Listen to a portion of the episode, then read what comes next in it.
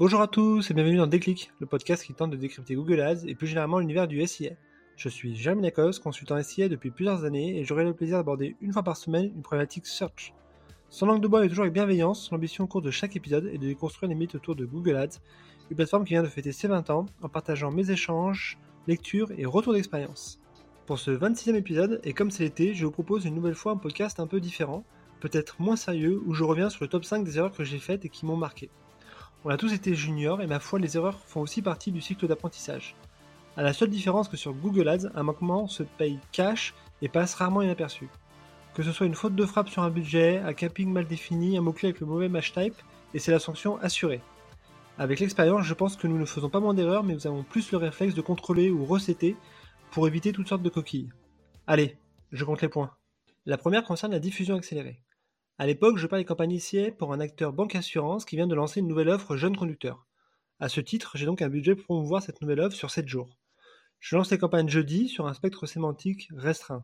Le lendemain, peu de clics et une faible diffusion. Voyant le week-end arriver, j'active donc la diffusion accélérée pour booster la diffusion, et ce n'est pas la meilleure idée que j'ai eue. Lundi, en checkant les campagnes, j'observe que tout le budget a été cramé entre vendredi soir et samedi matin avec des performances évidemment médiocres. Évidemment, cela a été compliqué ensuite de se justifier face aux clients. J'en retiens une leçon quand même, ne jamais mener d'action structurante le vendredi. La deuxième erreur concerne maximiser les conversions. C'était au moment du déploiement de la stratégie d'enchère maximiser les conversions. Alors que j'ai eu du mal à délivrer mes campagnes qui sont au target CPA pour un annonceur secteur média, je décide de tester cette nouvelle stratégie suite à un échange avec mon AM Google de l'époque. Ce n'est pas vraiment la meilleure idée que j'ai eue puisque même si mon budget a bien été investi sur la période, mes CPL ont explosé. En voyant cela, j'ai évidemment paniqué puis creusé afin de comprendre ce qui avait dérapé. La raison, l'algorithme s'est mis à enchérir de manière ultra agressive sur le mot-clé habituel. Là où normalement le CPC était autour de 3-4 euros, je me suis retrouvé avec des CPC moyens à 25 euros. Pire, sur la marque, j'ai même payé des clics à 80 euros. Sur maximiser les conversions, impossible de mettre en place un CPC max. C'est entre autres pour cette raison que je reste très réticent sur cette stratégie d'enchère. L'enseignement que j'en retire, toujours tester d'abord sur les petits volumes ou des campagnes peu structurantes. La troisième erreur concerne les règles. Pendant longtemps, j'étais assez friand de l'usage des règles dans Google Ads. J'ai l'impression d'ailleurs que c'est une habitude qui se perd de plus en plus sur le marché. En tout cas, pour un acteur bancaire, je dois activer une offre promotionnelle valable uniquement le week-end, sinon évidemment c'est pas drôle. Comme d'habitude, je fais mon setup via les règles d'activation et de mise en pause des annonces. Et là, patatras. Tout le week-end, je check sur Google et ne vois apparaître que les annonces standards, comprenant évidemment que ce n'est pas normal. Lundi, en ouvrant le gestionnaire de règles, je comprends que je m'étais trompé d'une semaine dans le paramétrage. L'enseignement que j'en retire, ne plus jamais utiliser de règles. Non plus sérieusement, toujours double-checker lors des mises en prod. La quatrième erreur concerne Editor.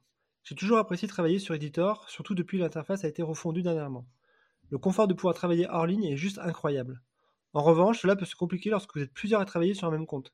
C'est ce que j'ai appris lorsque j'ai travaillé pour un acteur du retail sur la refonte de ses annonces. En parallèle, un autre consultant faisait des mages en prod directement sur l'interface.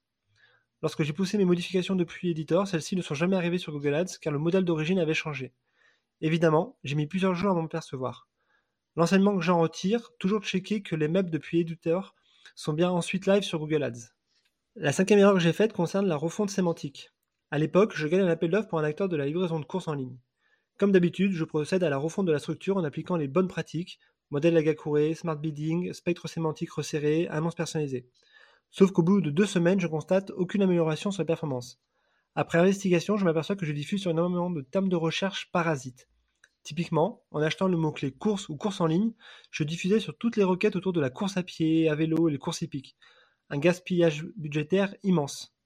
L'enseignement que j'en retire, toujours privilégier le suivi des termes de recherche aux mots-clés et être inflexible sur l'exercice d'exclusion sémantique. Enfin, en bonus, cela ne me concerne pas directement, mais un ancien collègue. Nous gagnons la gestion d'une chaîne de salons de massage à Paris qui désire être numéro 1 sur les requêtes type massage thaïlandais ou salon de massage. Pour être sûr de se rester la première position, il a créé quatre comptes correspondant chacun à un salon de massage avec le même spectre sémantique et une stratégie de position 1, de manière à faire en sorte que les quatre salons occupent les quatre premières places. En une semaine, on se rend compte que 3 mois de budget avaient été consommés avec des CPC moyens 15 fois supérieurs à la normale. La cause Chacun des comptes cherchait à s'attribuer la première place et sans CPC max intégré, les CPC ont littéralement explosé.